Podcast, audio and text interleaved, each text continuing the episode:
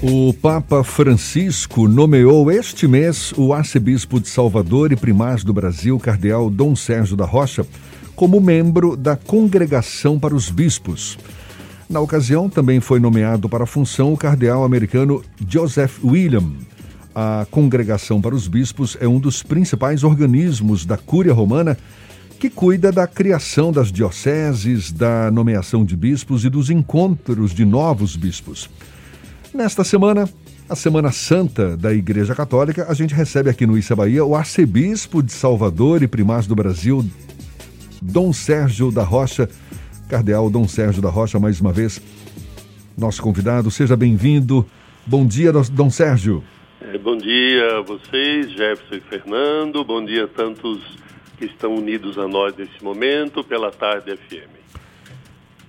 Dom Sérgio, como é que o senhor recebeu sua nomeação como novo integrante da Congregação dos Bispos e que importância tem essa nomeação para a Arquidiocese de Salvador?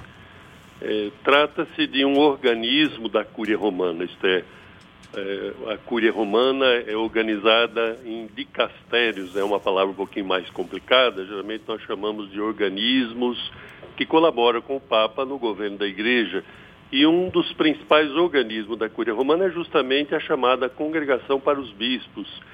É, eu, ao ser chamado para participar desta congregação, vou colaborar é, com a nomeação dos bispos e a criação de dioceses. Há um trabalho que se faz em cada país, é a Anunciatura Apostólica que faz aquele trabalho de levantar candidatos para o episcopado, de verificar as condições de cada um, de apresentar ao Papa os nomes mas esta congregação em Roma, esse organismo da Cúria Romana, é quem tem esse papel de fazer o último passo do discernimento a ser entregue ao próprio Papa. Então tem uma importância muito grande esta congregação. E é claro que o fato de convidar um brasileiro, um bispo, um cardeal do Brasil para essa congregação é um reconhecimento do Papa Francisco da importância do episcopado brasileiro, da igreja no Brasil, do Brasil como tal, porque não é normal que se chame um bispo de tão longe para participar de uma congregação, de organismo da Cúria Romana que tem reuniões muito frequentes para poder é, cuidar da nomeação de bispos do mundo inteiro. Não quer dizer que eu vou ser o responsável pelos bispos do Brasil ou pela nomeação de bispos no Brasil. Eu apenas vou colaborar com a congregação nessa parte que é próprio dela, isto é, quando chega já a parte final de nomeação, e não é só de bispo do Brasil é de toda a América, de bispo da Europa, enfim, é de muitos países. É, o senhor falou que uma das funções dessa congregação para os bispos é a de cuidar da criação de novas dioceses. Isso. E eu queria te fazer duas perguntas. Por exemplo, a Bahia estaria na mira dessas possíveis novas criações de dioceses? Olha, e, e o Brasil também teria novos candidatos a bispos? Olha, veja bem, o Brasil é, tem um episcopado imenso, né? É, dependendo de como se considera, pode ser o maior do mundo em termos de número, e sempre tem que nomear bispos, tá? sempre está precisando nomear, porque quando um bispo completa 75 anos, ele deve apresentar sua renúncia, que geralmente é aceita imediatamente, ou é, o ano a mais ou dois, dependendo das condições das, de saúde, enfim. E, então, sempre vai precisar nomear bispos e sempre é, se pensa em criar diocese. Só que a iniciativa da criação de uma diocese não parte lá de Roma, parte do próprio país.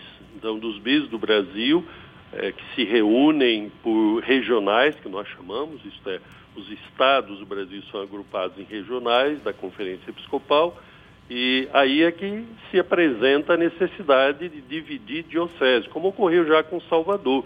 A partir de Salvador foram criadas as dioceses de Camaçari e de Cruz das Almas. Isto mais recentemente, porque no passado mais distante, tudo surgiu a partir de Salvador, aqui no Brasil, porque é a chamada diocese primaz ou primacial, porque foi a primeira a ser criada no Brasil. Nós estamos completando 470 anos de criação da própria diocese. Ela surge aí nos inícios já da cidade é, de Salvador. Então, a iniciativa por criar dioceses, ela é própria dos países.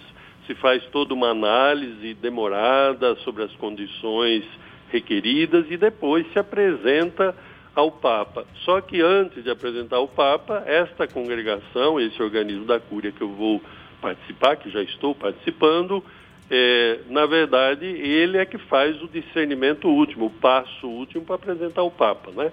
Mas é sempre, nada substitui o papel do, dos bispos locais ou da igreja local. Então, se aqui na Bahia for criar uma nova diocese, isso tem que partir do próprio episcopado local, é claro, a escuta do povo, a escuta aí das necessidades da igreja. Não se cria por criar, é para atender melhor é, uma diocese. Assim como ocorre quando vai criar uma paróquia. Se cria uma paróquia dentro de uma diocese para atender melhor o povo, não é por um outro motivo, por um outro interesse. Dom Sérgio, a gente vive nas vésperas de mais um momento sagrado para a igreja, que é a Semana Santa, e mais uma vez sob o estigma da pandemia, que dificulta um pouco o cumprimento das tradições. É, como é que a igreja se preparou para esse momento com medidas restritivas ainda aqui na Bahia? Então, nós eh, temos procurado acolher o máximo possível as normas estabelecidas. Eh, a igreja se sente corresponsável para poder preservar a vida, a saúde do nosso povo, essa é sua missão também, sobretudo da vida em abundância, eh, mas nós eh, procuramos ao mesmo tempo dar devida assistência pastoral ao povo, assistência religiosa. Não podemos esquecer da importância da saúde emocional, da saúde espiritual, portanto, da importância da espiritualidade, da vida espiritual no momento tão difícil como nós temos passado. Então é preciso sim seguir, e eu tenho insistido nisso, os bispos da Bahia têm procurado, cada um na sua diocese, aplicar as normas que têm sido estabelecidas, observar eh, rigorosamente as normas de saúde pública, mas sem deixar de dar devida atenção, sem deixar de ter as celebrações. Então, por exemplo, nós alteramos o horário de celebrações que normalmente não poderiam ser alterados. Por exemplo, a Vigília Pascal, assim chamada, que é a celebração mais importante da igreja em todo o ano. Ela acontece no sábado santo à noite. É uma vigília noturna, naturalmente, enquanto vigília da própria Páscoa. Mas nesse ano, por causa da, das restrições, sobretudo aí do toque de recolher, antecipado para 18 horas, então a celebração pode ser realizada a partir das 16 horas, a partir das 4 horas da tarde. Então, é uma maneira de observar aquilo que é norma estabelecida, sem deixar de eh, dar devida atenção à parte religiosa. Agora é bom ter presente que também à noite podem ser feitas celebrações, desde que não haja presença é, do público. Então seria apenas transmitidas online, mas de um modo geral é, procura-se acolher um grupo pequeno de fiéis, os 30% que têm sido propostos, nós temos pedido aos padres que evitem, inclusive, chegar a esse número, isso é, de ter um grupo menor, justamente para poder preservar melhor a saúde evitar a propagação do coronavírus. Essas tradições que foram alteradas, principalmente com relação a horários, por exemplo, elas precisam do aval de Roma para ser feita? Como é que funciona esse processo de adaptação? Bem, nós estamos num momento excepcional, num momento extraordinário. Já no ano passado, é, a Santa Sé, é, isto é, a congregação religiosa que responde é, pelo, pelo culto divino, chama-se Congregação para o Culto Divino e os Sacramentos, que está lá em Roma, eles já publicaram, autorizado pelo Papa, as normas para a Semana Santa na pandemia com as restrições. Já o ano passado, infelizmente, nós já tínhamos um quadro é, preocupante, estamos ainda nos inícios, podemos dizer. Este ano, nessa etapa que está se agravando, com mais razão ainda, nós assumimos aquelas mesmas orientações, então é algo que já vem de Roma. A Conferência Episcopal também tem as suas orientações a partir daquelas e cada bispo na sua diocese vai aplicando do melhor modo possível, porque a realidade é um pouco diferenciada. É, há comunidades, há paróquias que não estão tendo a presença de ninguém nas missas, apenas a celebração online, justamente pela gravidade da situação local às vezes há bairros de uma cidade ou então uma cidade ou outra em que se faz o discernimento de não ter as celebrações com a presença eh, de pessoas. Mas isso eh, jamais deixando de, de observar aquilo que é proposto. Isso é, nós podemos fazer até mais daquilo que tem sido exigido, não podemos fazer menos.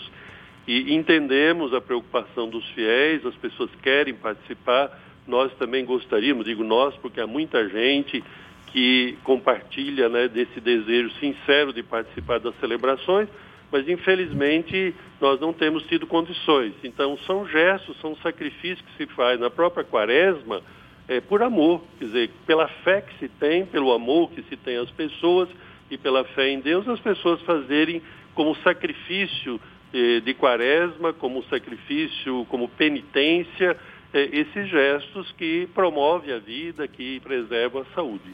Dentro da Igreja Católica, existe uma comunidade que nega a gravidade da pandemia e que de alguma forma tenta forçar a realização de atividades presenciais e até o descumprimento das medidas restritivas. Como é que a igreja lida com esse tipo de situação? Olha, cada bispo com certeza está atento na sua diocese para que não ocorra a transgressão dessas normas que são estabelecidas. Que alguma pessoa, que alguém possa expressar é, uma opinião diferente, se respeita, mas nós não deixamos de cumprir.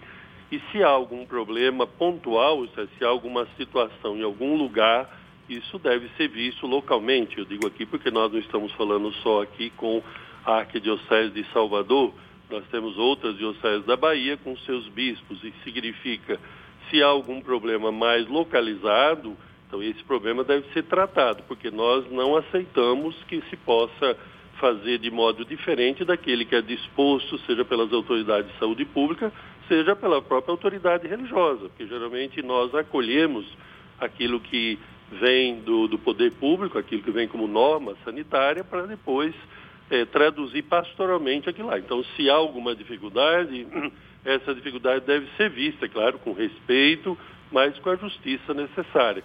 Então, nós não podemos aceitar, não podemos estimular de nenhuma forma de desrespeito às normas que estão estabelecidas, porque nós não estamos falando de teoria, estamos falando de vidas. São vidas que estão em jogo.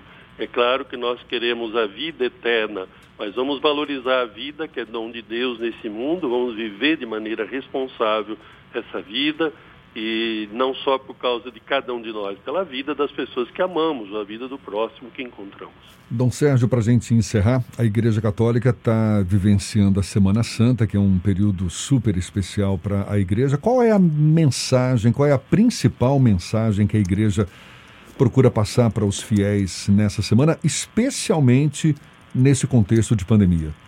Bem, uma dupla mensagem. Primeiramente, quem volta o coração para Cristo na cruz deve também voltar o seu olhar, seu coração para quem está crucificado com Cristo nesse tempo da pandemia, para tanta gente sofrida que precisa de solidariedade, precisa de apoio fraterno, precisa de uma palavra de esperança e de paz.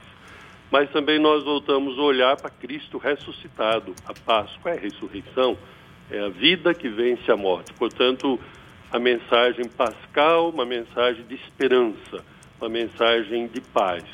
Então eu desejo que todos possam viver esses dias da Semana Santa contemplando Cristo crucificado, sobretudo solidários com os que mais sofrem, mas sempre com a esperança da vitória pascal, a vitória de Cristo sobre a própria morte, faz cada um de nós ter no coração a esperança, a certeza de poder vencer de que a vida venceu a morte. E nesse tempo de pandemia é muito importante trazer no coração esta esperança, essa certeza de que com o ressuscitado, né, com Cristo, nós também podemos vencer e superar situações de morte. Cardeal Dom Sérgio da Rocha, arcebispo de Salvador e primaz do Brasil, muito obrigado mais uma vez pela sua disponibilidade, pela atenção dada obrigado. aos nossos ouvintes. Um bom dia para o senhor. a vocês e a Tarde FM. Desde já desejo a todos uma Páscoa feliz.